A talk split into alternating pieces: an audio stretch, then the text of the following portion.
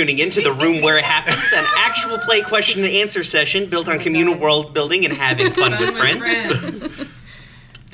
Brian Today, just put um, some candy in Oh his my God, mouth, you it's not going to be Yeah. gross at all. Today we are going to um, do a postmortem for season one. Um, We're so sorry. It was 108 episodes. that's that's a regular length for a season of a show. No. Mm-hmm. No. no, it's not. Hope you enjoyed your five for one. It won't be this way in the future. Really, we should have just called the arcs seasons. yeah. Yep. I thought about doing that, but then it start. It seemed like it would be confusing when we swi- when we switched complete story beats. Like when we like, oh, season four is just a whole new genre. Right. It Yeah. doesn't confuse people when friends at the table does it. Yeah, but they like do one on, one off. Yeah, yeah. Thing. Um, Should we introduce ourselves? yeah. Uh, with me not. today, as always, uh, playing Anya is Anya, Hi, I'm Anya. You can find me on Twitter at AKA Anya. Just keep saying the word Anya. and playing Shannon is Shannon. I'm Shannon. I use she, her pronouns. You can find me on Twitter at Big Mom Energy. And playing Richard is Richard. Hi, I'm Richard. Uh, he, him. You can find me on Twitter at Corvus underscore Azure. And playing Amber is Amber. Hi, I'm Amber. Uh, she, her pronouns. Uh, I don't have anything to plug. And playing Danielle is Danielle. Hi, I'm Danielle. I use she, her pronouns. You can find me on Twitter at RedtailTalk90, and you can find the games that I write at redtailtalk90.itch.io. And I'm Brian. I moderate this thing. Uh, uh, quick question, Izzy. Uh, Does everything sound okay? Just type it in the, the Twitch chat.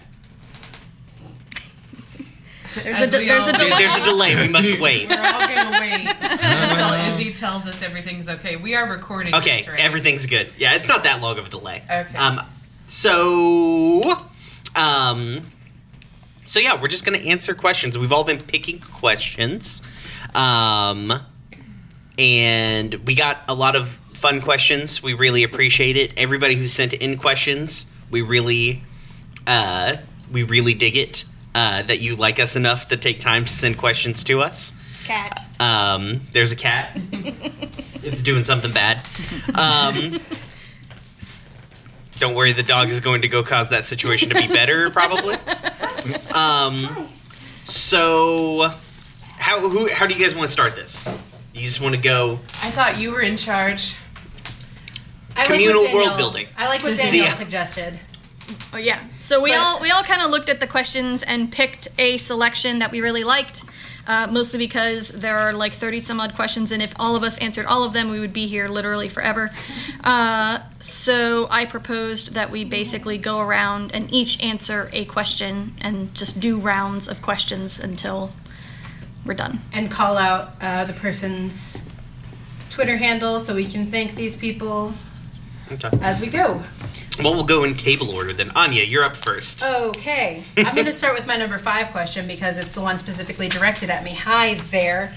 Um, sorry, I wasn't providing a scarf for Arrow with my arm. Um, so the question that I have uh, is from at the Sean Deer on Twitter. Uh, hi, Izzy. And the question is, Anya, is there a reason you decided to make Cora a casual alcoholic? In parentheses, this isn't judgy. I'm just very curious. Uh, and my choice for that, like beyond the like, it made sense story wise how I had been playing her to make her vice drinking. She also like, luckily I can say this now as we are out chin, Brian. uh, we never got to a point where it was something she couldn't control versus everything else in her life was very much something she couldn't control. So her casual alcoholism was actually very uh, therapeutic, and it was something that she could do that she still had some say in. Cool. Cool. Very cool. Bless. Bless you. Did anybody else like develop when you were developing your vices? I'm gonna. I'm just gonna also spiral off of other people's questions. Great, okay. um, and do like talk show host things. Um, if anybody else like, you don't have to answer it or anything. Uh, did anybody else like when you were spir- like kind of like when you were choosing your vices? If you went like weird with them, like is there a reason you did like? So I guess in particular like Seshmir and Crafts. Why did Seshmir go for Crafts? Because like everybody else has kind of made sense. Um, but yours I didn't, mean, and now I want to know. karaoke didn't really make sense. It made plenty of sense. It's something she had control over, right? yeah. Um, the main reason I went with crafts is at the same time we were introducing vices, um, I had decided that Seshmir was going to quit drinking. Um, so his obvious choice of, you know, just continuing drinking more frequently and getting, you know, points for it, um, I had to come up with something else, and I don't know where actual crafts came from. It was just something that wasn't drinking. That's entirely valid. And I guess okay, so same question to Shannon. Mm-hmm. Then why why Tessa and karaoke? Well, because you know the regular stuff like drinking oh, and gambling. tasted weird. It was cinnamon. It was a cinnamon flavored Kit Kat. Brian's having a revelation. sorry, I'm sorry. I just read the it. package. It didn't. The, those those vices didn't seem appropriate to the situation that we were in, and also it made sense to me because Tessa had gone from being very high profile, very in the spotlight person to a very quiet, trying to keep it on the down low person, which is not easy for Tessa because that's that's all that she's ever known, right? Did Tessa ever make that transition? No, she didn't. So so the the karaoke slam poetry situation was like a replacement for being Tessa from the posters, if that makes sense. that makes sense. Yeah. It's weird that we never also we ne- hardly ever got to see Zero like indulge her vice because she was just always like, "Nah, I'm good." also chill. great at everything she did apparently, so never had to push herself to do shit. I did that one time though. It's true, yeah. The, the one time when it really mattered. um, oh, I guess also uh, before we get uh, any further into this, I'm gonna. I don't. If you're listening to this, you've gotten through 108 episodes of the show. I'm gonna spoil things. Yeah. So. Oh yeah, spoiler alert. So yeah, so that's gonna happen. If like I understand if you need to biggity bounce, but I'm figure if you're one of the four people watching this, you've you've listened to the finale of the show. So There's still only one person watching this. No, no, there's, three. viewers. wow. One of them is Dora. And one, of them is Danielle. Yeah. Hi, Izzy. And one of Hi, them- Izzy. we are we are gonna put this out on the on the. Oh yeah, yeah, Yeah. We'll go out on the normal feed. Yeah. Is it my turn? It It is your turn. Okay, so um, this one was directed straight at me, and it is it is from um, uh, Twitter handle at Sean Deere. Hi. It's Izzy again. Yeah, I know it's Izzy. Um, this one is Shannon. What's the most surprising thing about Tessa's character arc? So, um, putting it in the most oblique terms possible, what was most surprising to me about Tessa's character arc was how close it was to my own character arc during this time. Like, I did not mean to create somebody who was basically me. Um, I- Danielle's gonna choke to death. Well, Danielle's on- coughing, which on means her you're bubble nervous. tea. Oh no! Shannon gets nervous when people cough. No, it's fine. It's flu season. We'll miss Um, you. but um, I did not mean to create somebody who was basically me and who was basically going through a lot of the same things that I was going through, and it. I, you probably noticed if you've heard me cry on the show. That's exactly what was going on. So, um, it came as like this sudden weird realization that happened in our Discord in which I was like, oh my god, you guys. This is exactly me. I've even cut off my hair. Like, how did this even happen? Um, Cut your hair off, 2K19. right i guess so um but what was really cool was that once i realized that i was able to like play out some of those issues that were going on in my real life in the game and turn things in a healthier direction for tessa which has actually helped me turn things in a healthier direction for me um, so so yeah that's that's the answer to that question Um. Did did anybody else have like a weird surprise? Like their character ended up in a place that they didn't expect them to at the beginning of this whole dealio. I mean, I guess it's probably true about everybody, but like anybody who was just like floored from like the beginning of say the third arc to the end of the third arc. No. Okay. Cool. No, Thanks, not really. guys. I mean, yeah, Cora went pretty much exactly how I thought. Yeah. Yeah. Um. So Richard, answer a question. So uh, this one is also from Izzy. Uh, Seshmir, uh, what is your favorite song to dance to? Um, Hell by the Squirrel Nut Zippers. There it is. That's easy. Nice. Softball question. Done. I'm done. Richard. Oh, Richard's leaving the room now. Oh my god. MVP my dream. mic drop He dropped my microphone. It's broken into a thousand pieces now. okay. All right. Well, I guess since Richard uh, decided, everybody now needs to answer this question. What? Like, in character, what our favorite song is? Yeah, to dance my to. God. to dance to. Dance dance To to. dance to. What did Cora and Odo dance to at their wedding? The safety No. dance. Oh my gosh. Hold on, I have to go to my Cora playlist.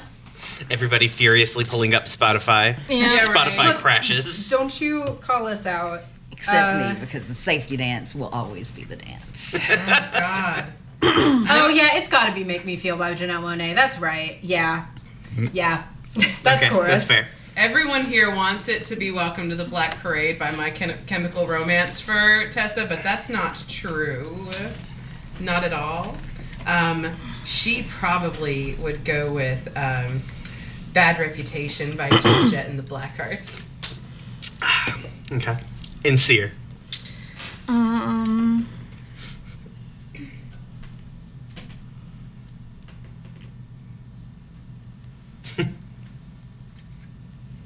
Radio Gold.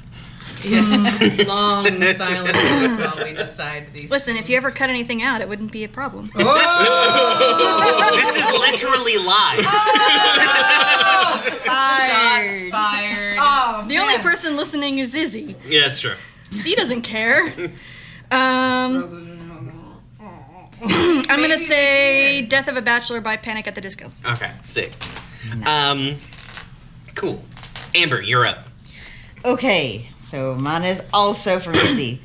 Um, and it is Was it difficult coming into a game already in progress? And I think, on the one hand, like just the general nerves of like me coming into a group that's already established and me worrying that I'm going to work out with the group and am I going to be okay in the group? but at the same time, I think it was also really easy because there's already world there built that I can build around my character. It's true. You jumped in with like the, the the entire reason I was like, ah, yes, Amber should probably join our D and D group. Is I think we were just casually talking about D and D, and you were just like going off about your character backstory, and I'm like, yes, Amber, like I think Amber read more about the world than we all did. like, Excuse you. I mean, fine. whatever. Amber definitely read more about the world than I did. um, but yeah, that's because like that conversation I was like, ah, Amber seems good, and then I, I think I conversed with everybody else before I invited you, and then everybody else was like, mm, I don't know about that, but I figured it'd probably be a yes from everybody. Say I didn't know about that. No, no, I was I, I like talked to Amber I talked to you guys before I invited Amber because I didn't want to invite Amber, then not in half you have to Yeah. renege on that. Because also I don't want to speak for you guys because like that's not my play. Like the game is all of us, you know. But but I, I had this I had a decided feeling from that conversation that Amber would be a good fit, and then Amber came to me with like a great backstory that I could destroy. It was good. So good. And then she saved the day. Yeah, Spoiler alert. Uh-uh. We said it at the Yeah. beginning. We We, said don't it at the say it beginning. anymore. Spoiler, spoiler, spoiler. If you don't want spoilers, you come to the wrong TM, place. TM, TM. Good. The um, Danielle, you're up. All right, so uh, my first question is from Lindsay at PF Diva on Twitter. Danielle, Hi, how often do you think about that dice roll after the Feywilds? and not super often because I was committed to whichever path happened. Uh, like whichever path happened would be the one that I was going to commit to. Um, and I was pretty stoked for either one, even though I'm really glad it turned out the way it did. Um, so I don't think about it too often. Every once in a while, when I'm like thinking about fic things or dark AUs, then I will. But Darkest timeline. darkest timeline. Darkest sketch. Darkest sketch. Brian, do you have a question you want to answer? Huh? No, no one asked me any questions. Everyone Yeah, they did. asked you so many questions, and then you put none of them on your hair on your. I highlighted them. You highlighted them. Oh. Yeah, they're highlighted in yeller. Okay. Um, let's see. The. I see yelling outside. Oh, that's his dog is out again. Um, again. that dog gets out all the time. Um, he, the dog just jumps the fence. Um, let's do. Let's do a Dora question. Uh. Um. Sorry, I've decided to eat a chocolate because I'm a caramel. This is eating this is from our our good friend Dora. Harpy Dora. Shout outs to Dora over on the couch. Big ups to Dora. Big ups to the couch. I know that person. Um. So What? th- their question is it's at, our, at Harpy Dora on Twitter. Uh, It's other than Lovecraft, obviously. What um, eh, other than of Lovecraft, obviously, what media influenced the setting and characters? Is there any recommended reading that might enrich understanding of the setting and characters? So somebody put answer Blade That Runner was under me. this. I wrote that in there. It's actually Blade Runner probably has like the least amount of influence on this. Seriously? In Well- the in the whole build up to this game, Brian talked about Blade Runner, Blade Runner, Blade Runner, Blade yeah, Runner. as a visual, Blade Runner is is a good movie. It's not. It doesn't necessarily. When it comes to like cyberpunk tropes that I tried to lean heavily onto, it doesn't have a whole like visually it nails it, but it doesn't have a whole lot of cyberpunk tropes of like people going up against insurmountable levels of odds. Like Deckard wins at the end of that movie. If, Spoiler at the end of um um of uh like Neuromancer, like or Johnny Mnemonic or something like that, are probably closer to the cyberpunk that I pulled from. Of because like there's a reason why all of the bad guys were always just like ridiculously more powerful than you because it was supposed to feel like you're have to fight something way way bigger than you, um, which is kind of the trope of cyberpunk of being like somebody small in a bigger system. Um, but also outside of that, honestly, media wise, um, is less like cyberpunk influence. Like visually, like my aesthetics come from like a combination of Blade Runner and Boardwalk Empire. Um, because God, I love I love Boardwalk Empire. That's a great show. The other big influences, I guess, from a storytelling perspective, or character influence uh, perspective, is just like I basically ripped off Buffy the Vampire Slayer because I put a Hellmouth under the city, uh, and you guys all like. You know, the the fight against evil was really less important most of the time than like your interpersonal connections, which is Valid. key from Buffy the Vampire Slayer. Um, also, like my mood music for it was always just like synthy aggressive hip hop. So like a lot of the Weeknd and Kendrick Kendrick Lamar. Um, I really like Run the Jewels three is like my go to album when I'm thinking about this. When we were getting into the third arc, um, the uh, the my two like musical. Like, I don't make pin boards. I don't do things like that. I make playlists to get myself into because I'm more musically focused. Um, so like my two big songs going into like the third arc were like Oblivion by Mastodon and Ghosts by Run the Jewels. So just listen to those back to back. That's pretty much the vibe I was going for. Um, Anya. Or unless somebody else had like anybody else got any media that like heavily influenced their character. Animorphs. That's To the Danielle's surprise of no one. That's Danielle's answer to everything. Danielle was just Tobias. Danielle was Tobias somehow mixed with Rachel. Only I didn't kill him at the end.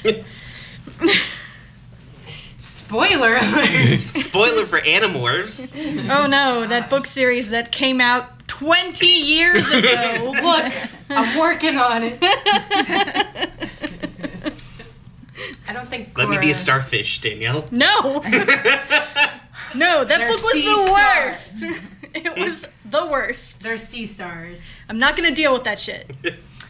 Also, what two per- parts of your personality would you even split into? Hacker Brian and or Hacker Dante and what? There's A nothing raccoon, else. A pile of raccoons. Trash, trash Dante. Oh my gosh. Anybody else?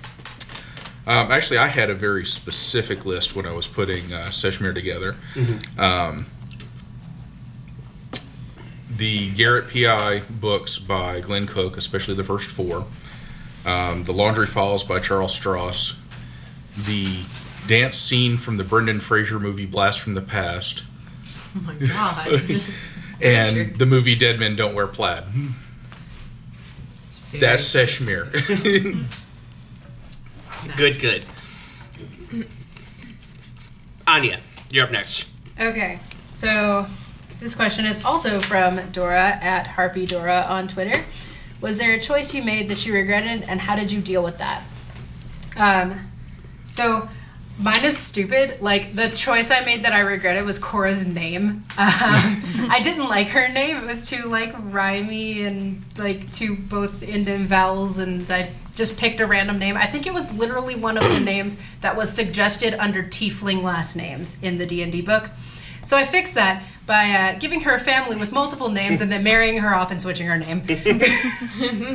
Done. Um, I actually have that same question. Is it Oh, okay it. that if we Yeah, have the same it. question picked out? I've been, yeah. That's why I've been kind of roundtabling things. Because, So- like, even if it's directed at one person, some of us might have inputs on other people. Right. Blah, blah, blah. So the choice that I made that I regretted for Tessa was let's I think it was well she was always really unreasonable and combative.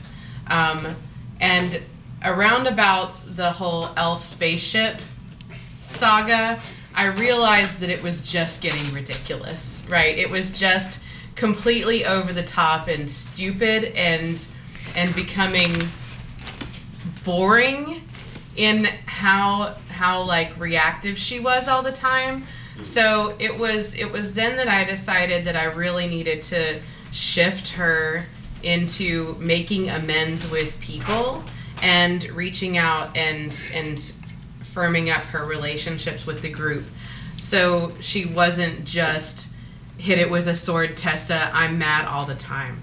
Um, so that's what you see like in the in the later episodes when she starts to mend fences with and with Wyatt Like and, the and Cora. yeah, the best demonstration of that is like the final fights where like Tessa is trying to like talk her way into a meeting and Cora's fighting a giant battle. Right. Like that juxtaposition is beautiful.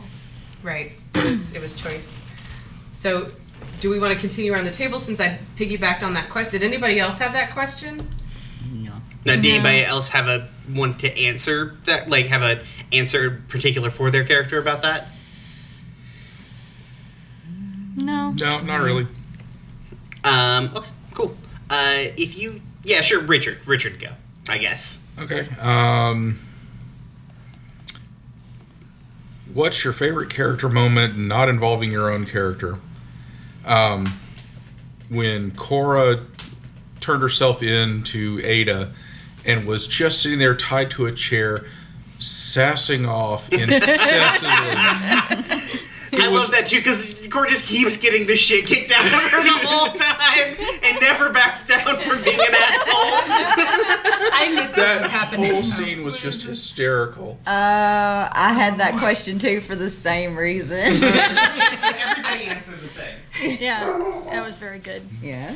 I I had I had that I picked out that question also, and you know, I my favorite character moment also involves Cora. I loved I loved Cora's relationship with Odo, the way it played out in just a nice, homey, you know, comfortable way. When when we were all getting our asses kicked in the park, and they were on their gelato date, you know, and then and then the moment when they when they dumped the um, the pancakes in the trash to to come to go out and have that emergency brunch.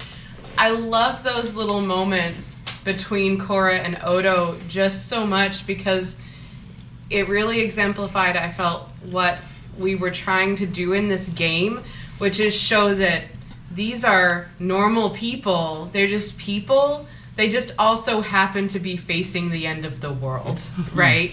But so so they still have those re- those relationship things. They're going on normal dates without getting killed.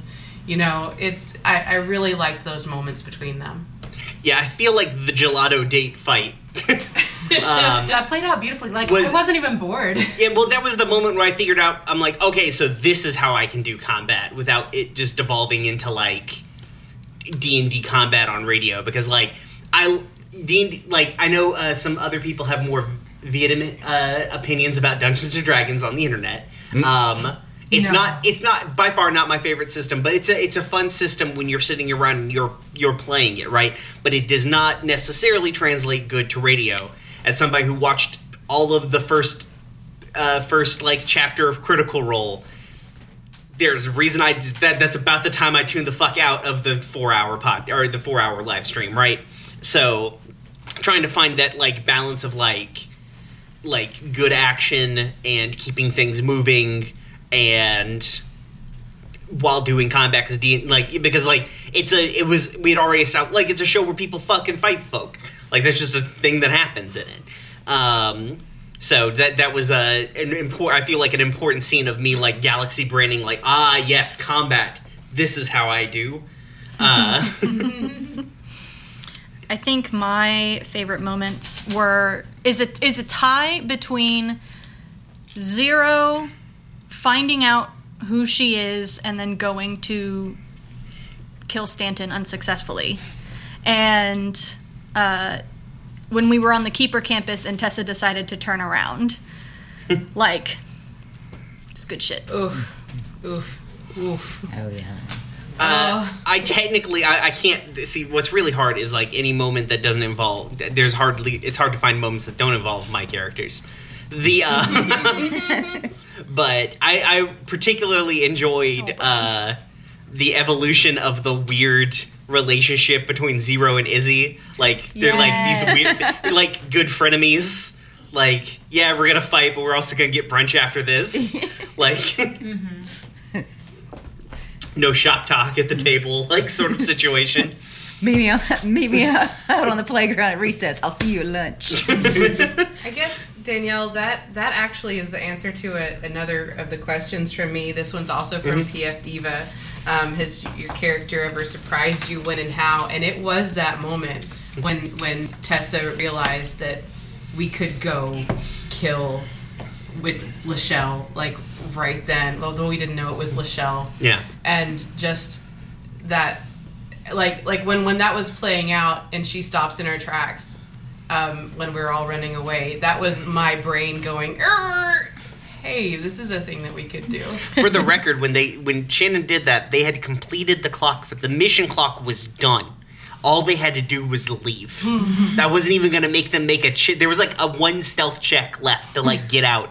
Well, and everyone just behind her, like, I guess this is what we're doing because we're not going to let her go alone. and then at that point i'm like oh fuck. Am i going to kill them Yeah. except zero. Yeah. That was that was the best because we were all sitting at the table and Tessa did that and we were all like, "Well, that's something." And then we took a break where we all realized, "Well, this might be the end, folks." and then we sat back down and played it. I do like that zero, like, like, was like, all right, this is the mission. And then, like, when it ob- was obvious, like, well, okay, these hostages are going to be fine. Guess I'm going to go save my idiot friends. Whose turn is it now? Richard. Actually, that started No. off with my question. Yeah, so Amber it should now. be Amber. my turn.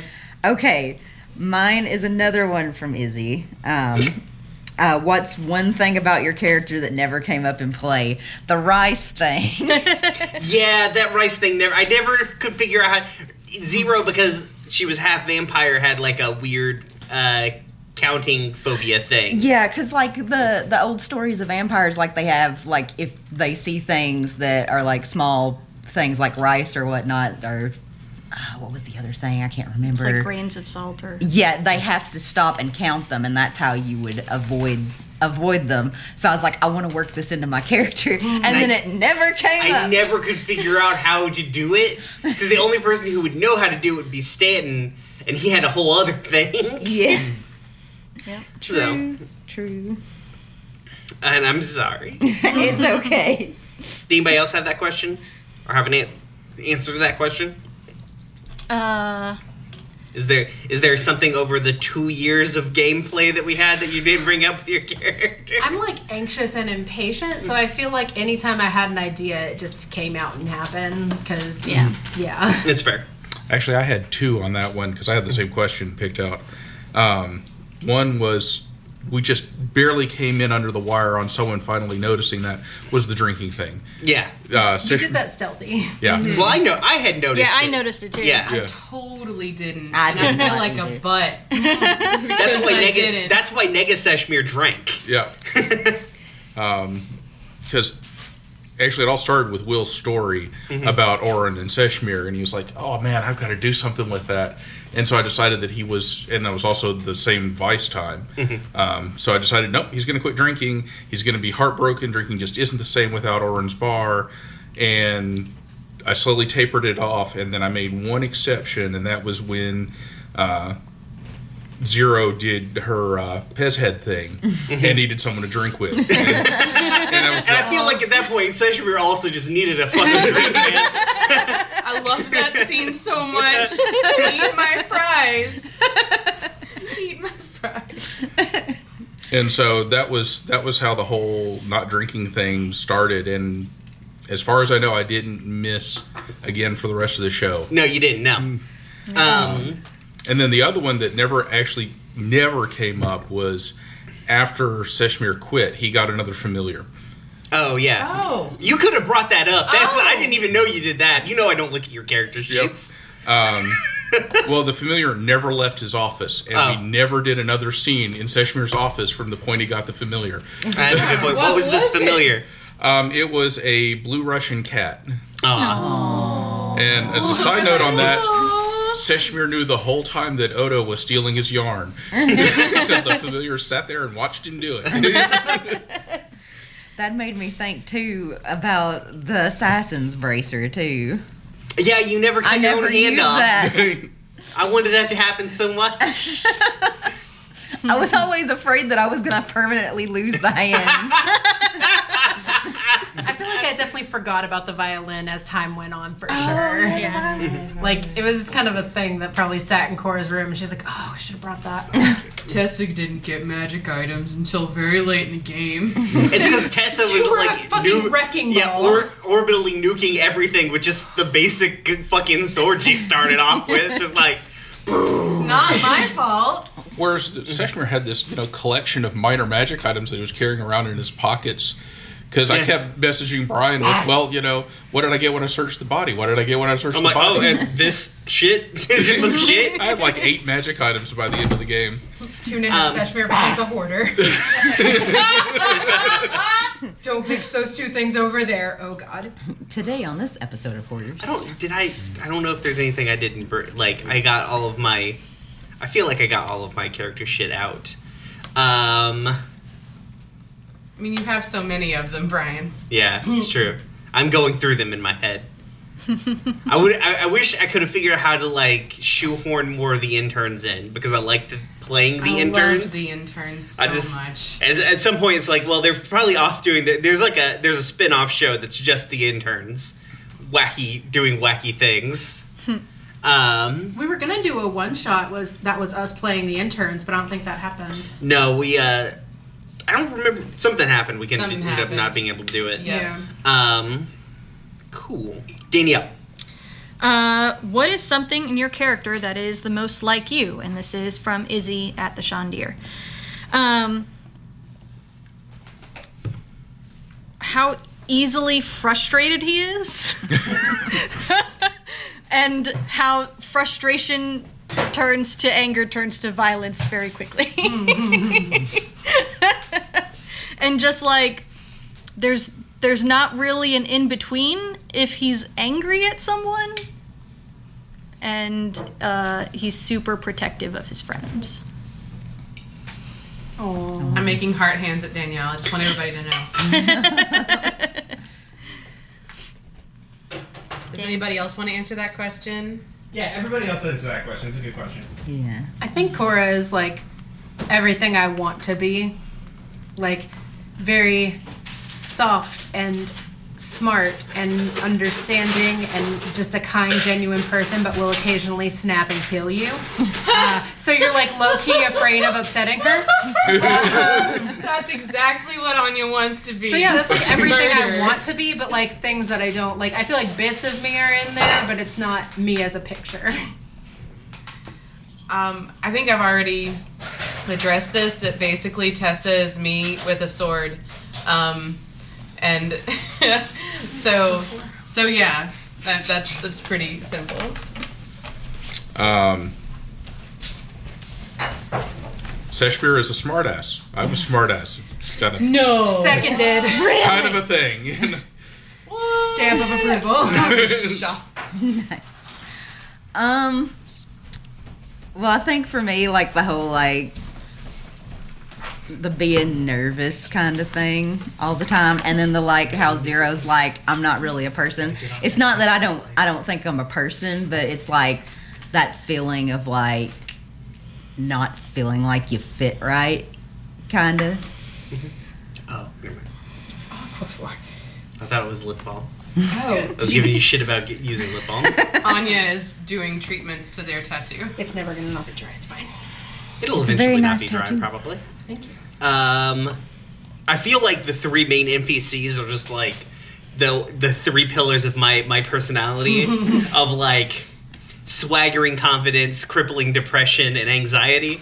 Like Brian is like Brian is the uh, like scary version of don't know someone for like what 13 years Yeah. because like they'll create your perfect match and it's creepy hell Valid. even two years Yep. yep. Yep. so yeah, the um, so yeah, my NPCs were all like the main NPCs were all weird reflections of decidedly weird reflections of different aspects of my personality. My like disaster son being the main one, I guess, probably. um, let's see. Let's do.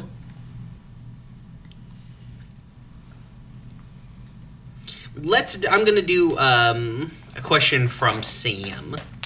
Um, our same MB hat, uh, who is Will. Will. I don't know why I called you Sam. Sorry, because I read first three letters Yeah. Sam Uh, what happened to those puppies Orin saw in his dreams? Is he dealing with them in his new, less unhealthy, violent life?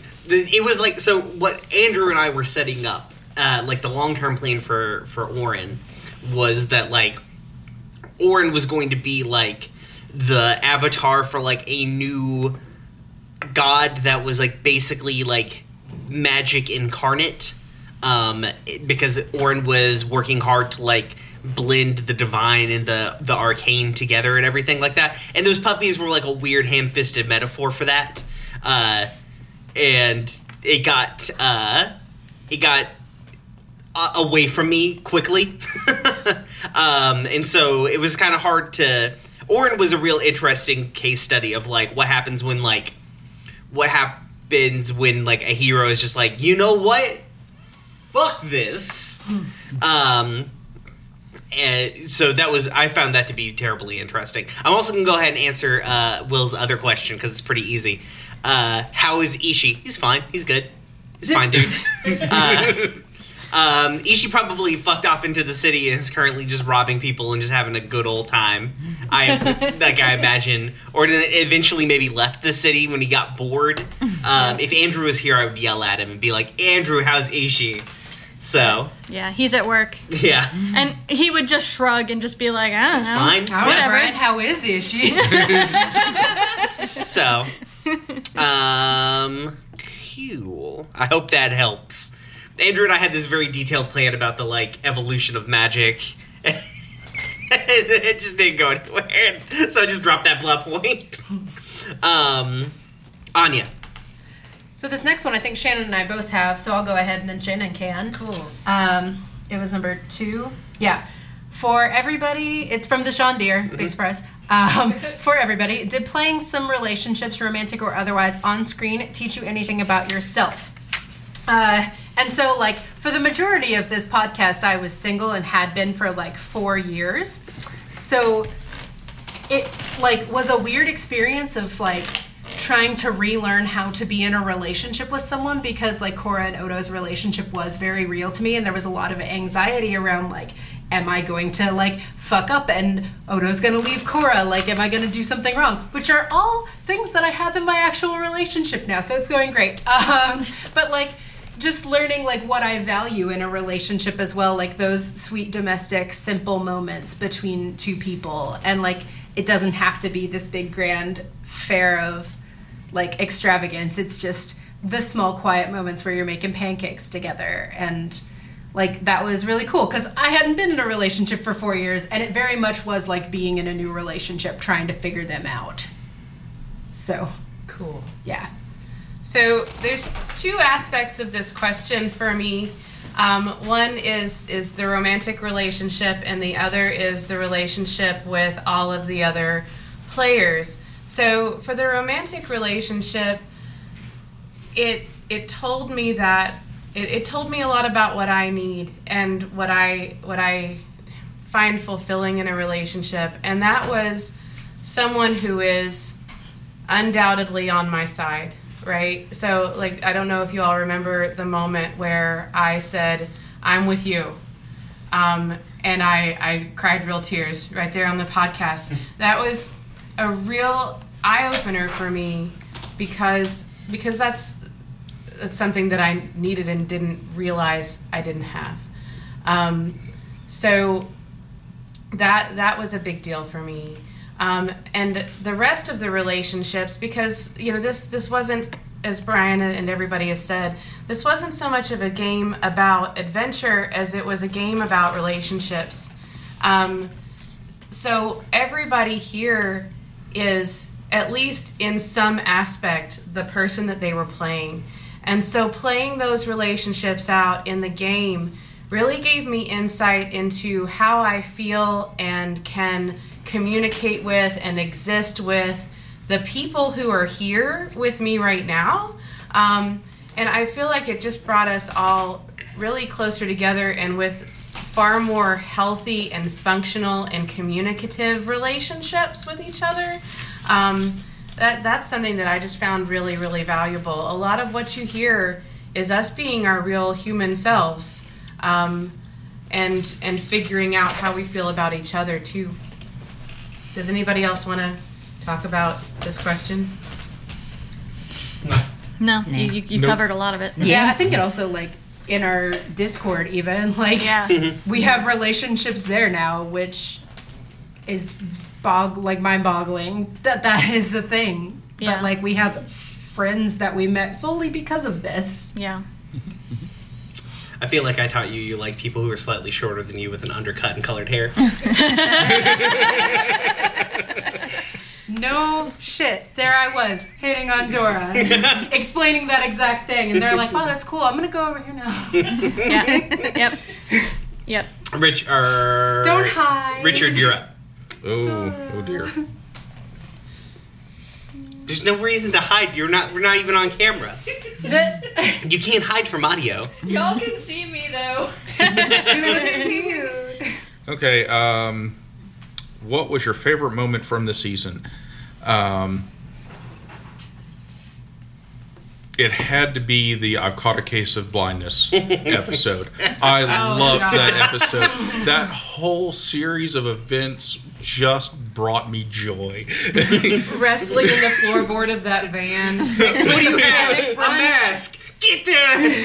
Mixed And- with panic brunch. Andrew was playing Orin and just being well. Whatever, I guess he's caught a case of blindness and just I'm, I'm done here. I literally don't care anymore. Ah. My favorite moment was Firebird Suite. Oh. Surprise. I yeah, definitely. Cora just- knows What you guys what- can't see like- during that that whole recording session is me. Large portions of me just laying face down on Danielle's floor. There was a picture. And me curled up on the on the futon like, oh my god. I don't want to touch this table. I don't want anything to do with this table. One of the fucking Jenga blocks was slightly domed. It was. The whole tower was crooked. Uh, sorry, I didn't mean to cut you off. I just remember the, the visceral feeling of laying face down on Daniel's carpet. Jesus. I mean, tying on to the relationships, mine is definitely Cora and Odo's wedding. Like, for the, like, oh, she gets to be happy for five seconds, plus, like, look at all these friends. Oh. For for me, oh, go ahead. Were you? Did you? No, get to you're fine. Amber? I was I was breathing. Oh, okay. Sorry. I love oxygen. I need it. Well, if you love so ox- oxygen so much, why don't you marry it? Maybe I will. Okay. It'll cheat on me every day. for for me, um, it's a toss up between the just eat my fries zero scene where Tessa comes to do the the intervention. You know, we who are your friends have noticed that you are popping people's heads off like Pez dispensers. you know, Turn an it- intervention thing. Turn your baseball cap around and sit on the chair. Right. It's it's a toss up between that and the Tessa goes to Wyatt scene for help. Oh, with that the was heart. so. I loved that it was scene. so just the mm. the visceral Yeah. awkwardness Yeah. and I was dying of laughter, but also yeah. it was just this nice turning point. Yeah, the whole the whole sequence of Seer and Tessa finally working something out, and then going back and Wyatt's drunk off his ass. oh yeah. Oh, I loved that part. Oh yeah, yeah, yeah. He's drunk and doing math.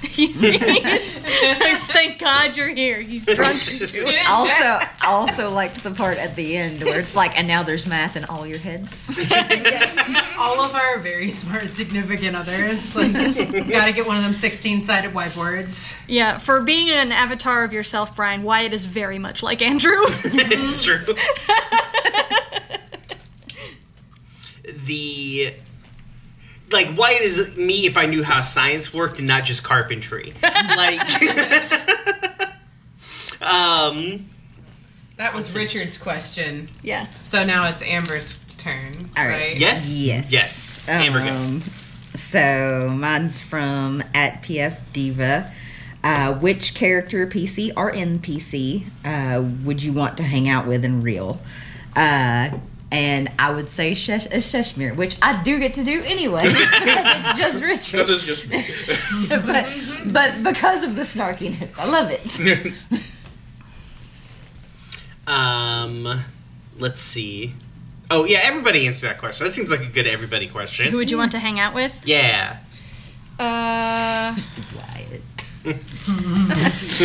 She's married to I'm, one. I'm married to Wyatt. I get to hang out with him anyway.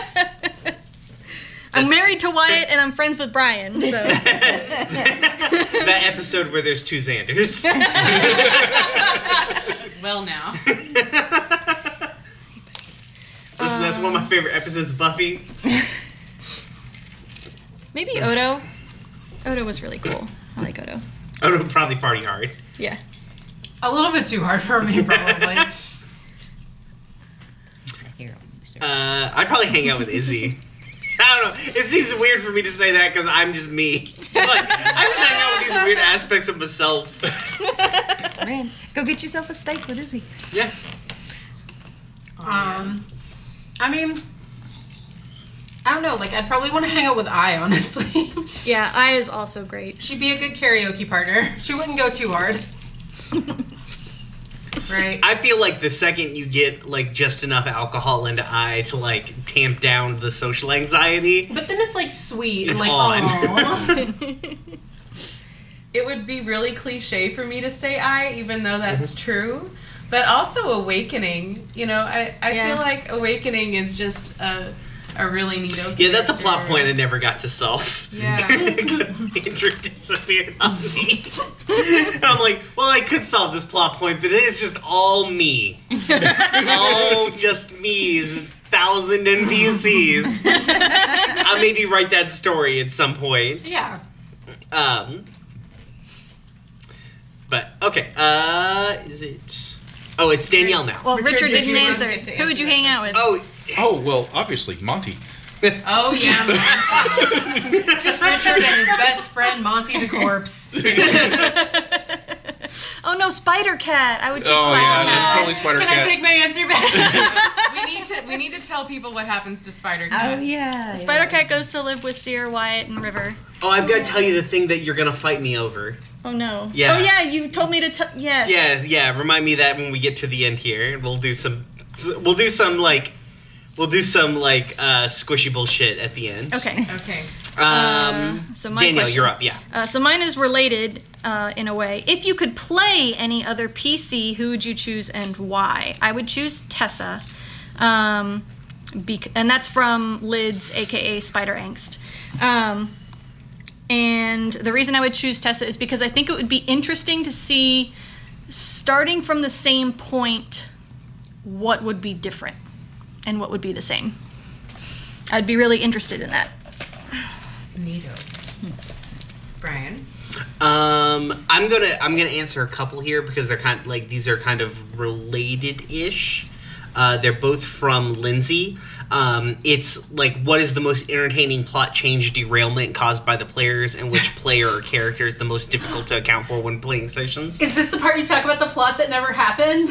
Well, okay, so the plot that so so so when we started out before we started recording, and I had already abandoned this before well before we started recording, uh, but I did pepper a number of Easter eggs to it that I think only Richard even encountered, and I don't even know if he knows that he did. And I spoiled it for every all the players by telling them. Yeah, the um, so the the most entertaining plot derailment is a hundred thousand percent like Richard just like giving the heart back to the bad guys. Because like I had planned, I'm like, oh cool. Because like I'm like, all right, so they'll ne- like they will go down because the so the bad guys had roughly the same level of information that I did about the good guys. Like, okay, mm. well they're all strong headed. We'll take advantage of them being good guys, and what we'll do is we'll set up this like false flag attack over here, and then come in behind. Um, and Richard, in fact, saved a whole lot of angst. Like, yeah, that priest died, but some bad things were going to happen to I. Um, but because he did that, I'm like, well, there has to be some sort of like benefit to this, and so that you know, I took those plot points out. But like, li- when I say like I built, I built an entire. When I say I built an encounter, I mean I built it with my hands. like I built a set. Yeah. It was incredibly detailed. Every room had little rugs and furniture.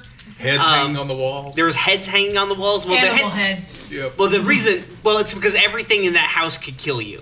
That's why there was so many decorations. Like all the rugs, they were animated. All of the heads were mimics. Like all of the plants were behe- like uh, were like shambling uh, mounds. Like it was gonna be a motherfucker of a fight. And Richard bypassed it 100. percent I'm just like, oh, okay. Brian stares sadly at his elaborate set in the corner. we ended up using it. Yeah. Yeah. because it was also Squeaker's house. So like when we came back and we fought the the the null like the The archivist yeah the archivist. Yep. in the dream Um. You know that was uh that was his house. So um yeah, that was a real proud moment. yeah that was pretty solid. But like when it comes to like planning for the characters, so when I first started doing sessions, right, I plan a whole lot. I have like all these bullet points and these like branching like if then then this charts to like go off of. And the further I got into it, the less I stopped the less I started planning. Um and so like by the time we got to basically the end, now the the end session I had a lot of ideas for because I'd been thinking about it for a very long time. And I wanted it to be perfect. I didn't want necessarily to be as loose as like I usually do things. But by the time we would get to the end, like the last few sessions, last few, the last like eight sessions were just like three bullet points on a piece of paper, and just me being like, ah, fuck it, let's just see what I, like. This is the setup. Let's see where this goes. I knew what the end and the begin, like the beginning and the end of the whole thing were, and then by the end of like you know, then we just figure out the middle, and it seemed to work. Like it seems to work well because I it's weird that I now understand how everyone thinks and the ways like like when they zig, I can zig with them. Uh, I don't necessarily know how they're going to zig, but I'm good enough now at rolling with the punches. So the hardest player to uh, the difficult. So the thing is, I haven't. I've just the answer to this question is they're so fucking hard to plan for. I just stopped planning, and I relied on improv skills to get me through like a year's worth of this game. This is true. Uh, so Anya, you're up next. Um, so actually, my third question we actually Danielle just did was the uh, what is something in your character that's most like you. So I answered that. So I'll go to my fourth one, which is has your character ever surprised you? When and how? And this is from at PF Diva. Um, and I think the thing about Cora that surprised me is that I don't think she ever really compromised her values. And there were times where I felt like it would just be easier to do that. Um, but I feel like in the end, she remained true to the character that she was throughout the entirety of. Yeah, I don't. Of the Think, game? I don't think Cora ever killed anybody on camera. She did kill that one person. I know, she killed it to she prove needed that to she prove that she knew no man. Yep. She committed murder to prove a point. Look, look, it was supposed to be a really cool, like, Daredevil hallway sequence, and Cora got caught up in the moment and killed someone. It's fine. Everyone around her killed like 60 people. Seer didn't kill anybody, and that's why it was bad. it's fine. we never saw that on camera, so for all you know, Brian's a liar. but yeah, uh, I think she like. I feel like there was definitely some times at the beginning where I stumbled with that a little bit, but like throughout, as we got to know her better, I think she did remain true to the person that she had become. So that kind of surprised me because there are definitely times, as you might think is true in a D&D game, where it's easier to just kill the bad guy, and that answer is always like, dear God, would it have been easier to throw away her values? But yeah, I think it worked out. Anybody else? Anybody else want to answer that question? I answered that one already. Did you? What's surprised? Yeah, surprised? about the about going back Oh, to yeah. kill the show. Okay. Anybody else have a surprising character moment? Okay. I don't think so. Uh, Shannon, you're up. Um, let me see. Um, this one comes from um, PF Diva's spoiler questions. Um, do Tessa and I ever settle down, or do they just travel until they reach old age? That's a good question. I hadn't really thought that completely through. Um, I think that there does come a point where you physically can't anymore, and I think that they, I think that they get pretty darn close. Um, problem is, and boy, this is heartbreaking, is that I is a halfling and Tessa is a human, so I is definitely going to outlive Tessa unless violence. Listen, mean- Seer should be dead. Yeah. Eric, Eric Cocker are only supposed to live to 30, and we retconned that. Remember when we all gained 10 years You know how magical die? this fucking world is. You could probably live to be a hundred easy. I mean, let's not just hand wave it, right? I mean, Just it's- make a deal with Timotopoulos. No, no, we're not gonna make a. You're also the avatar of death. Not the avatar of anybody. I'm just a paladin. Or she is. Excuse me. So. I'm just a paladin. Shannon hastily pushes a curtain over the shrine to death that she has. in her house. I can carry that with you everywhere. It's weird. Um, no, no. So Refresh the corpses on it. Fuck. I think I think they just keep going until it becomes a it becomes physically important to stop, right? Yeah. nice. Thanks. It's Richard's turn. Um, I'm also going to take from uh, the spoilers questions. Um, does Seshmir make more abominations for his friends or their kids? Um, as anyone who's read the spoiler channel knows, I wrote a fic about this. Um, yes, the abominations continue; they continue forever. Um, but also, Liz threw out one that just had me actually howling on the floor, and that's the idea of Seshmir babysitting for Cora and Odo's kids and teaching them arts and crafts when he does. That's perfect. Yes. Oh man, then Cora just has to be like, I love it, sweetie. did did Uncle Seshmir teach you this? Yes, yes, We're he going did. to have a talk with Session. I'm gonna thank him so hard. Puts on chainmail. Oh, Odo grabbing Seshmir's lapels like, I only have so much fucking refrigerator, man. Like, dumb. They're taking over my whiteboard. What the fuck? Do you know how many sides that whiteboard has? It's all covered. Oh, it's beautiful. Uh, Amber, you're up. Emma? Yeah. Yeah. Oh, okay. Yeah, Richard answered a very Richard question. So. Oh, yeah. I didn't even see he did. those, so I want to do mine now. Ah, um, okay. Hold on, let me see That's what who this is looking from. I think this is one of Dora's. Yeah, Doris, is this one of yours? I can't read it from here. I had to Good, look for a minute. It, it is. Um, was there something you wish you could have done but didn't have time for, or you didn't get the opportunity? Um, I think like on the one hand, like I originally planned for Zero not to have any relationship, but then at the same time, like it would have been nice to to maybe like put that in there so that Zero had like something to look forward to. That's mm-hmm. fair. I think the closest Zero got was like their rela- her relationship with Izzy. Yeah, Yeah. Or Rattamore. yep. but Rattamore's a rat. He's I not. know. It'd be that way sometimes. That moment when you put your rat in a tux and marry it. you know, that very well known moment. you know, that very common feel. Izzy.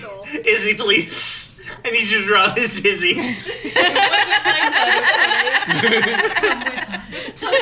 You're the only one listening who can do this. You're my only hope. Platonic pets. I can't help it if I talk sexy all the time, okay? Some some deep cuts for the future. okay. Um, Danielle, you're up. Uh, so my question is actually the same one that Amber just answered, which is: Was there something you wish you could have done but didn't have time for, didn't get the opportunity? Um, so when we started Arc Two, um, and uh, and Seer had the contact with River, like. So the the problem with Arc Two was that everything blew up in the span of like five days, Right. Yeah. And that was it. It's why we abandoned the like the five day a week schedule is because like I Yeah. realized like I wanted arc. So the idea was like arc one was like season one of a show, like a serialized show, um, in my head. And so like arc one was like okay, so monster a week, like monster the, of the week sort of thing. And so when arc two came around, I wanted to feel more like. Again, I'm going to go back to Buffy the Vampire Slayer, but by the time you hit like season is season five is the one with Glory.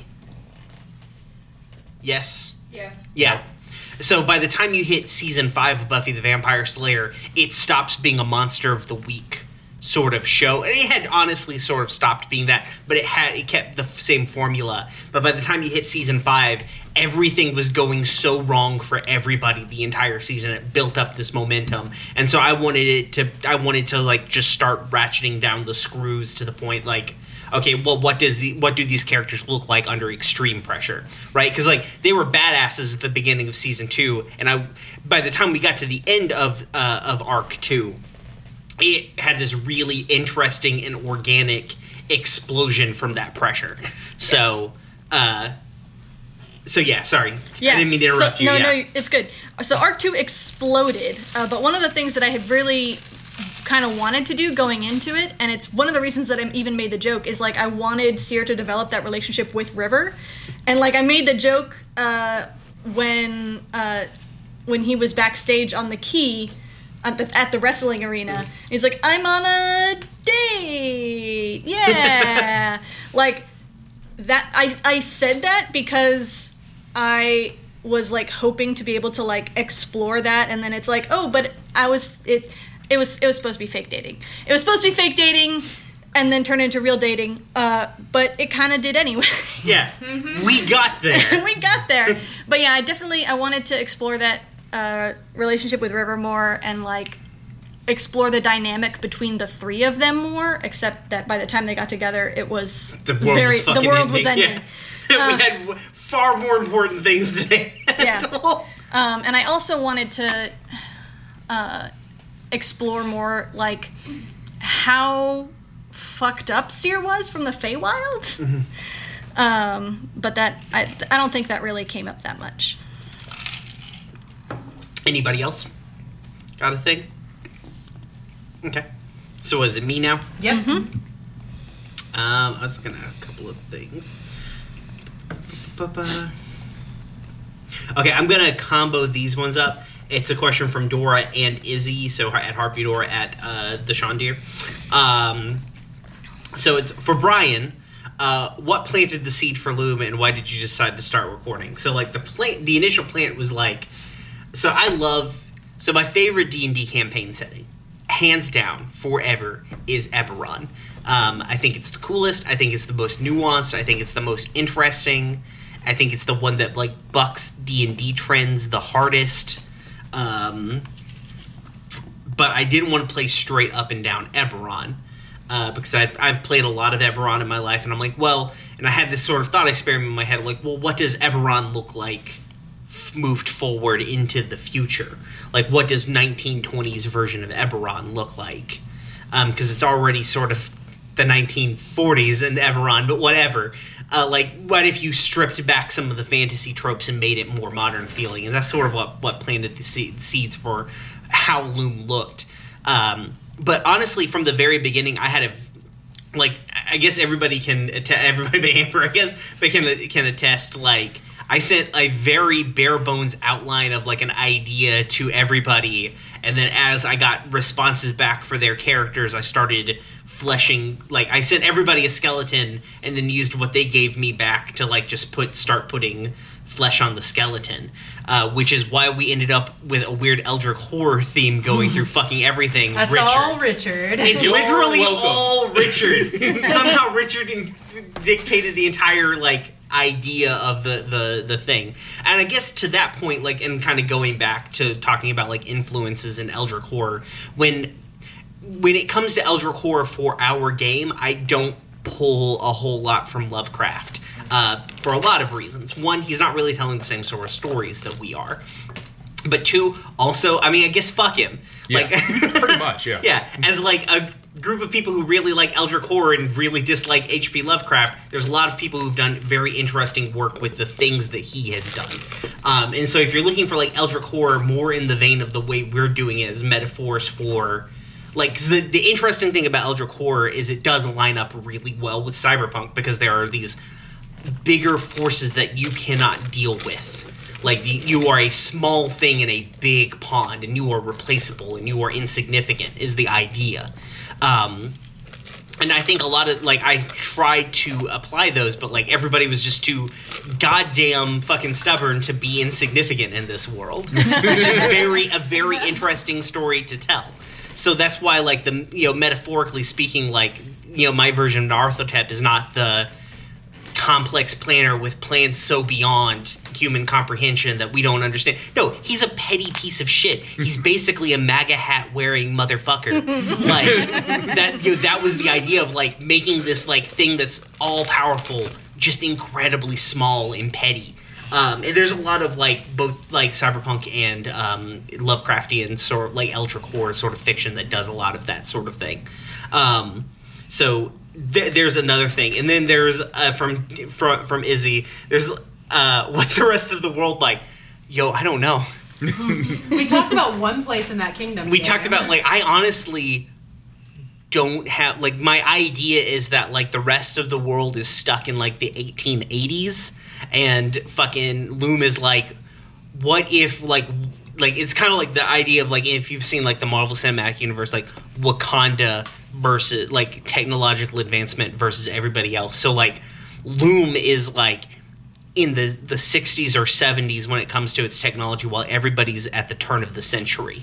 Yeah. Like that's the you know the idea is like Luume is significantly more advanced than everybody else, but like that technology is getting out. So maybe by the time next time we come and visit the world, things will be different, and I'll have a better understanding of what the fucking world looks like.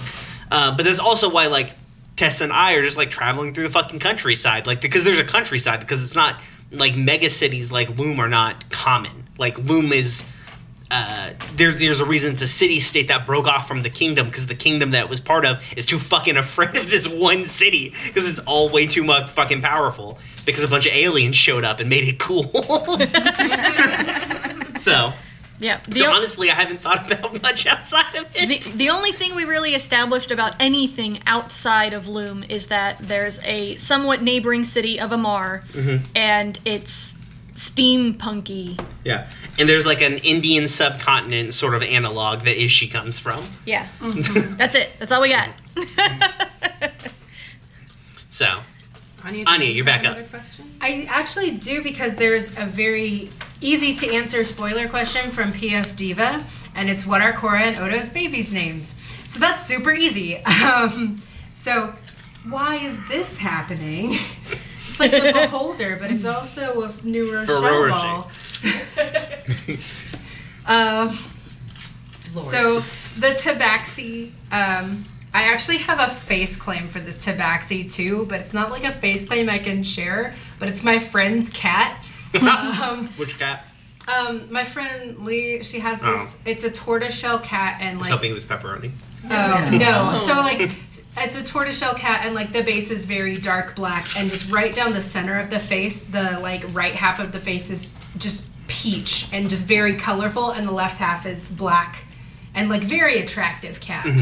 So that's like my face claim that no one's ever gonna see for this. I mean, I guess I could post a picture, um, but their name is Story Rose Nakamura and then my little my little songbird, um, Aarakocra, uh, her name is Castle Nakamura. Um, cool. Does anybody else? Uh, what, what are? Do you have names for Wyatt and River and Seer's kids? No. Um yeah, I haven't thought that far ahead because because I did the 6 month. Mhm. And so I was like I'm just not going to I'm not to think too much ahead of myself. Um Or, or I guess like for I guess like I'm I'm I guess I'm assuming that these weird kids that we saw in the dreamscape eventually become reality. yeah. Yeah. I think I think they do. I think eventually they have kids um and either Wyatt and River had biological children or they adopted um and I don't I don't know what their names are. um, but they definitely uh, get spoiled by Seer's parents. Sear definitely tries tries to like brood one of them when they're a baby, and River and Wyatt are just like, no, No, don't do this. No. Don't do it. Resist, resist. Does anybody else have children? I do. In, I do in real life. What's your child's name? His name's Daniel. Wow. Yeah. Um, Um, does anybody else have questions on their lists? Have we? Anybody else have have questions we on their looped list? the loop? I have a couple more Sorry, that I I would like to stole get this. to if uh, if you guys do not. Um, I'd like for us to end with Dora's last question. So Okay. Uh, I have a couple of like just a couple of things that uh, Lindsay sent me. Um, yeah, here we go. It's the if you could redo an NPC, who is it, and oh, uh, what? How would I change them? Um, the if I could, I guess if the, the one NPC that I would probably change, or I, I wish I had kind of like another role at, is the is Lachelle because it didn't get to do as much impressions of Richard being an asshole as I wanted to be. Because Lachelle was a cool like in my head I had built this, this complex relationship between the three of them, and Lachelle was pretty fucking cool. And also, if he hadn't d- have died in like two rounds, he was. if it was a one-on-one fight between Tessa, he may have actually won. That's how fucking of a like much of a badass that he was, but it was also what a six on one fight. It was just like I, I mean, I think you can assume Cora wasn't throwing any hits there. it's true, but he there was no way he was surviving that fucking like like he was outnumbered, outgunned, but like Lachelle was a pretty fucking cool character. Um, so that's the only one that I would like to get a re-roll on. I wouldn't change anything about him. I would just like to have more time to be him. Um, so let's do Dora's question, and then But we'll talk about wanna- some squishy post. Can we can we ask? Can we do how do bathrooms and toilets work? Oh in yes, because otherwise, fucking Lindsay will explode. I love you, Lindsay. That's not mean. I just I'm been drinking. How do since they work, started. Brian? They just do. I'm assuming it's Ma- like uh, magic I'm bullshit yeah man I'm wave? assuming it's delim- uh, demolition man clamshell system. I don't get that It could, be, reference. it could be like the Rick and Morty thing It's- where it just takes it to another dimension. It's true. Yeah, Yeah. so it's very easy. And you they either, have sewers either for no reason because. yeah, you have like yeah, the the sewers are for water runoff. Uh-huh. Yeah. Uh, but like you just have either a portable hole or some kind of ridiculous extra dimensional hole area. So somewhere goes there's a into- dimension that's full of Luume's feces. Yes. We're all just Yes. shitting on the Feywild. or it just funnels into the, the rifts. There are big pipes that carry it there. no, this is why Gnarly wanted to get out of the extra dimensional space that he was in. God, it smells like shit in here. Okay. Okay, maybe his So- apartment did Yeah, suck. or you have like some kind of prestidigitation thing where you like hit a lever and it just prestidigitates it, or it incinerates it. yeah, or it Yeah. incinerates it, or there's like a wall of force or something. You know, I'm not like I, I, I am in the same way. If you've been listening to like Austin Walker's um, uh, sort of uh, drawing maps build up to um, to the newest season of Friends at the Table, um, in much the same way, Oricon is like really good at being accommodating to like the differences of people like from a physicality standpoint while also being like a bunch of capitalist scumbags. Luume is a lot like that because there's money in making things for people. Like they're not they're not altruistic. They're not like oh these like you, you go into the bathroom and there's like a lot of different bathrooms to fit a lot of different bodies. Not because like the company that makes those toilets loves people. They're like oh yeah people need all these fucking toilets we're gonna make a fucking mint on this shit like you know so On this da da da. boom Um, Brian Thanks for tuning in. the best fun ever. Nice, nice. He's doing a victory lap right now, friends. But yeah. He's running around the neighborhood. Okay. But one of the one of the things that Brian said early on that uh, that stuck with me regarding like how magic works works in Luume and like what all of these technology things are is like you're using really powerful spells and then just putting them into everyday objects that people like everybody uses and doesn't think about that they're using. And so like whenever it comes up like well how would this thing work? And it's like well you just take an 11th level spell and shunt it into like this clicker. Mm-hmm. Done. Right.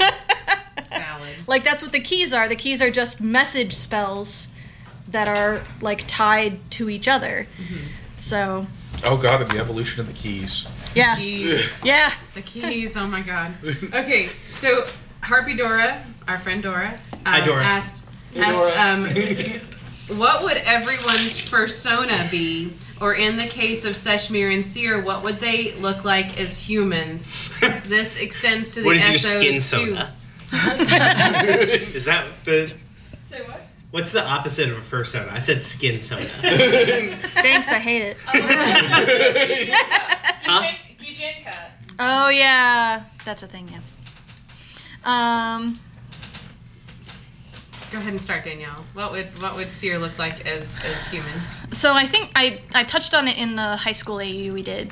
um, he's short and small. He has like blonde-ish hair, um, or like dirty blonde hair. Um, kind of just like I don't know, plain white boy. You know, just just small. He's small. Plain white boy. Yeah. Do you want to do the? Look at who that tweet's from. Do you want to do the uh, SOs, or do you want us to do our characters, then you do the SOs? Oh, let me think of the SOs because I've got a lot to think about. I've, I've got more than you guys. Anya, go ahead. Okay. Do me uh, last. Cora's weird because she's already part fursona um, and part skin sona. Um, so I'll go with the the fursona side, I guess, because we've already saw her as like an high school student in the high school AU, and if you haven't, go listen to it because she's adorable. Um, but her fursona is a kudu, right? Like that's that's what it is, uh, except Just- make it dark you- brown. You're just more kudu. Yeah, like just an entire like big fucking deer creature. Uh, so yeah, like but make it dark brown. Like they're not nearly dark enough. They're kind of like a tan. So yeah, they can keep the cool stripes. Cool. Tessa's a panther. Of course she is. Yeah.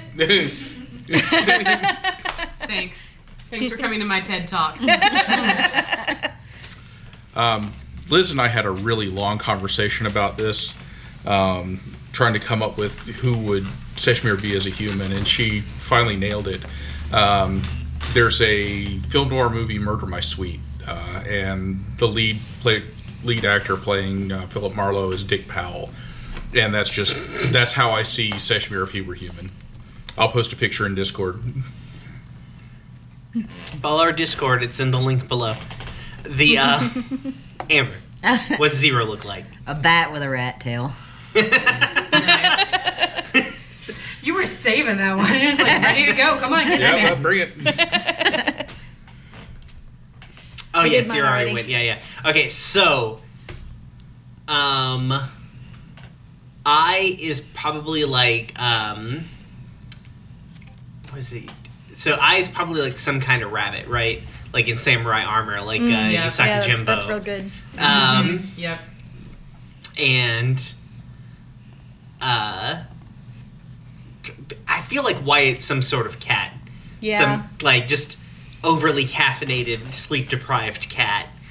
Uh Oh, could Knocking it, it'd be like a white cat with the like mustache. yes. yes. Wyatt just goes up on his own like Mm-hmm. science thing, just starts knocking beakers off. Which I'm sure Andrew probably does in the office when he's bored. It's like, eh. um Izzy says a bobcat. a bobcat. That's probably fair. Um, I don't know about Odo. Odo's Odo's super. Odo's like super chill and confident and can get at a bunch of things. Like like a, Odo's a Kawadi. There we go. what is that? or Komundi? What?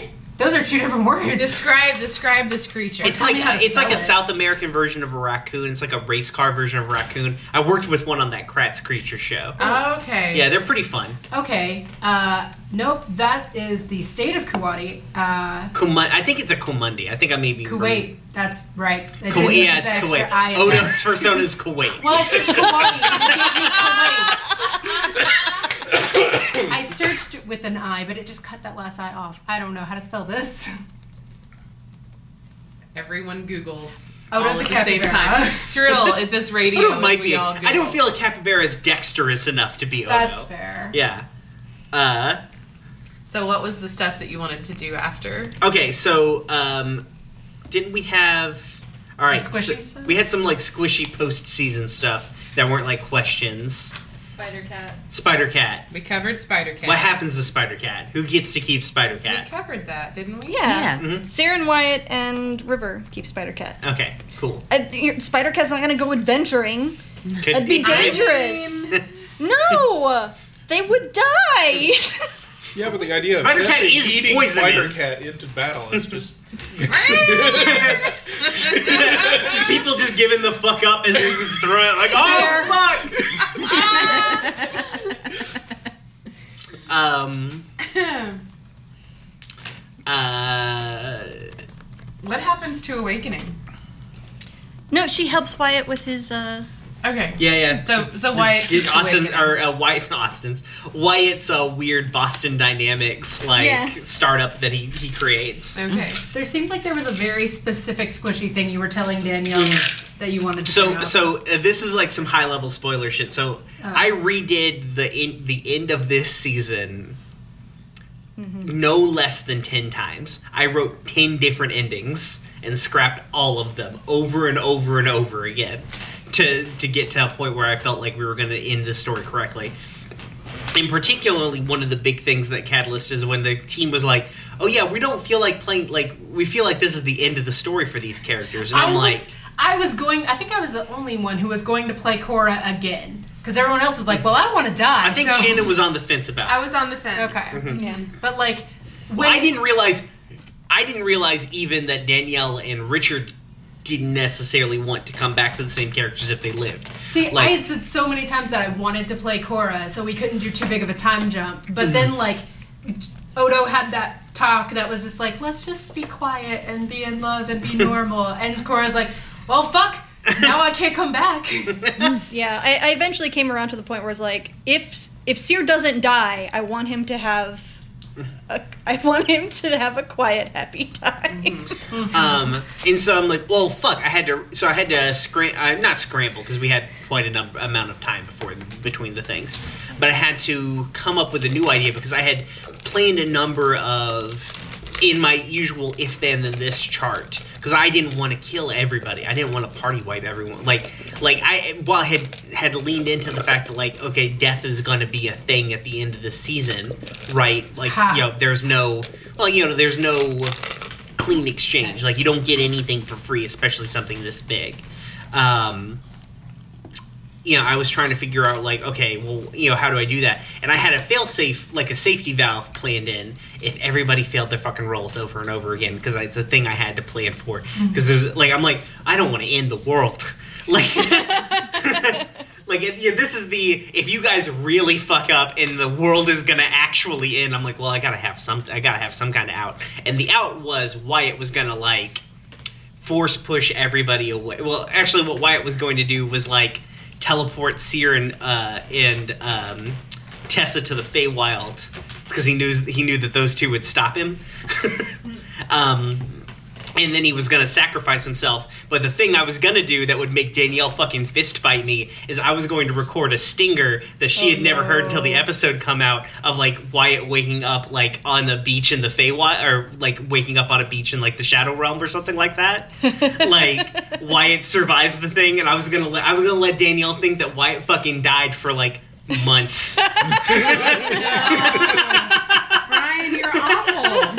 That would have been very good. it would have been great. Danielle. Also, Danielle would have murdered you Five in your stars. okay. So is there anything else we need to, we want to get to on this list here? Is everyone feeling good? I'm feeling great. Yeah, with this is a pretty good length. Yeah. Sorry, I just thought of a question. Go What's up? Go. Huh? Yep. Go for it, Dora. What happened to Jared and Delilah? What happened to Jared and Doesn't Delilah? Jared- Delilah uh, went uh, back to her girlfriend. Mm-hmm. Um, and Jared, well, for a while, basically, Seer sent Delilah and Jared to live at his parents' house just so that they didn't have to be in the city. Um, and Delilah got back together with her girlfriend, and then after all of it, I figured that Jared could help Wyatt if he wanted, but you know, Um, I think Jared's just doing his own thing because now Jared can like Jared has the um like an apparatus that Wyatt made for him so he can talk. Like he can still. I think Jared also probably picks up some some sign language as well because like sign language is a totally valid like form Yeah. of communication. Yeah. Um, that was something that we didn't we didn't touch on too much was that you know Wyatt built Yeah. accessibility Yeah, devices one of the for- things is like why Wyatt was like not quite as helpful in the arc three as he could have been is because he burned all of the money that he had in the intervening time. Yeah. Like he just burned through all of his dividends. yeah Um.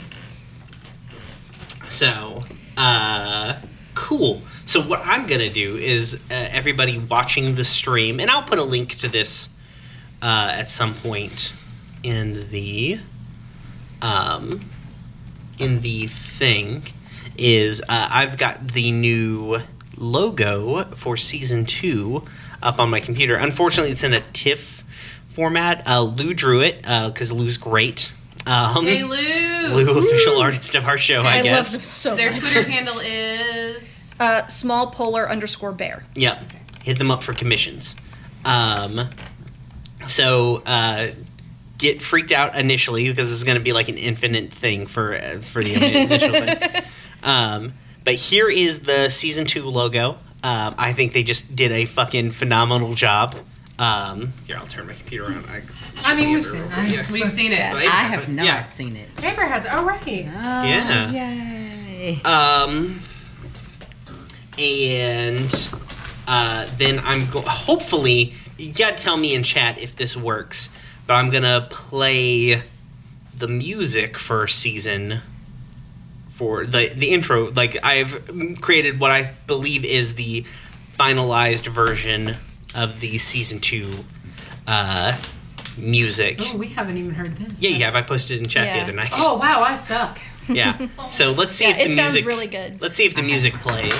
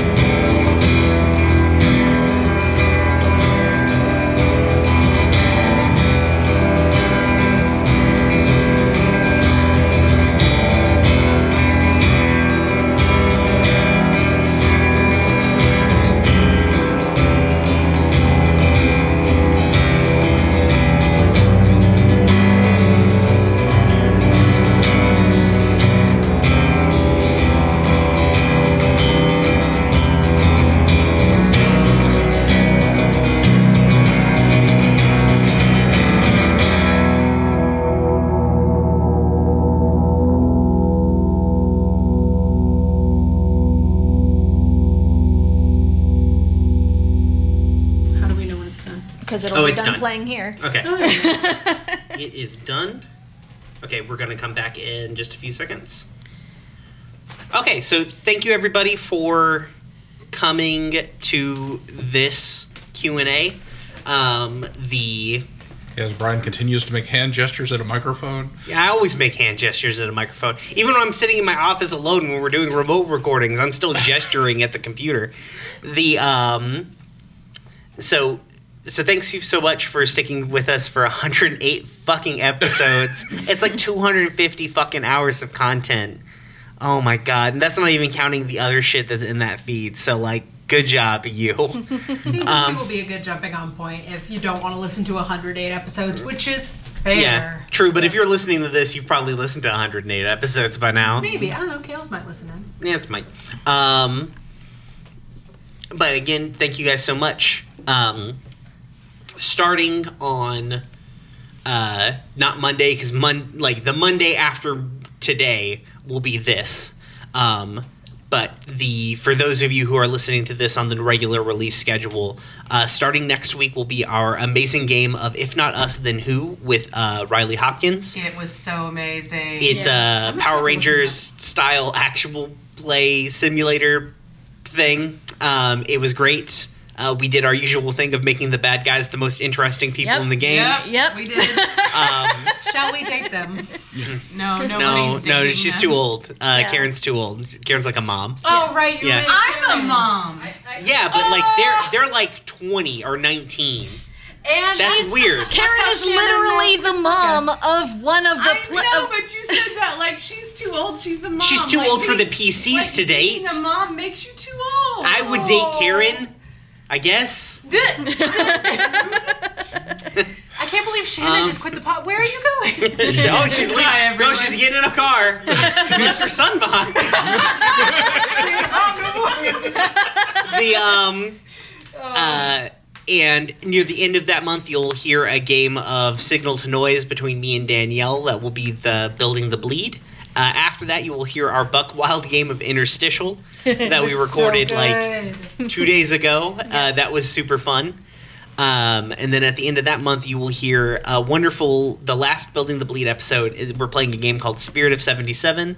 I recorded it with uh, with Kales and um, Jade. and Jade and Zach from Follow the Leader No, it was Mab. with Mab. Sorry, I don't know why I thought it was Kales. I'm sorry, Mab. I love you.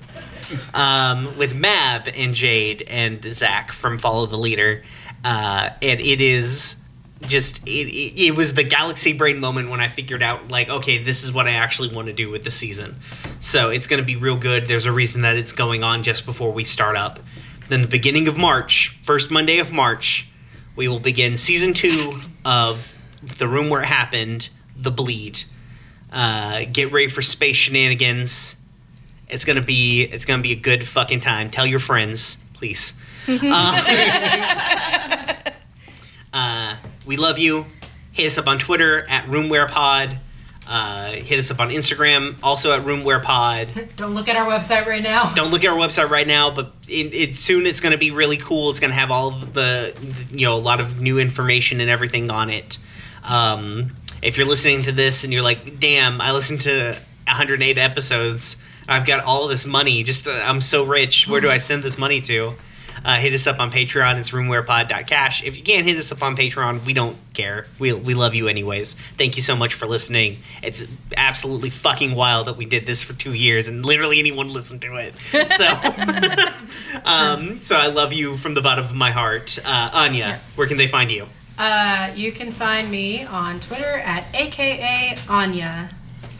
I'm Shannon, and you can find me on Twitter at Big Mom Energy. I'm Richard, and you can find me on Twitter at Corvus underscore Asher. I'm Amber, and you'll never find me. She's an enigma. you can find her on the Discord. That's true. true. Join our Discord. It's in the link below uh, if you're listening to this on Monday. Yeah. You'll never find me. You'll never. Find me. Uh, and I'm Danielle. You can find me on Twitter at RedTailTalk90, and you can find my games at redtailtalk90.itch.io. Uh, and if you're looking for some extra content and you haven't checked out our other show, Dumb Kids Playing Hero, it's an Animorphs inspired actual play built on a hack of Blades in the Dark that Danielle did, that Danielle runs. Um, and it is if you like this level of chaotic energy, it's it's all there. It's it's all fucking So there. good. God Jesus, it's all there. so good. I'm gonna get me a starfish. He, The uh, he is not. Sea star. starfish. It's a sea star. Um, thank you Not a guys. fish. Thank, Thank you you. guys. We love you. We love you. Bye. Bye. Bye.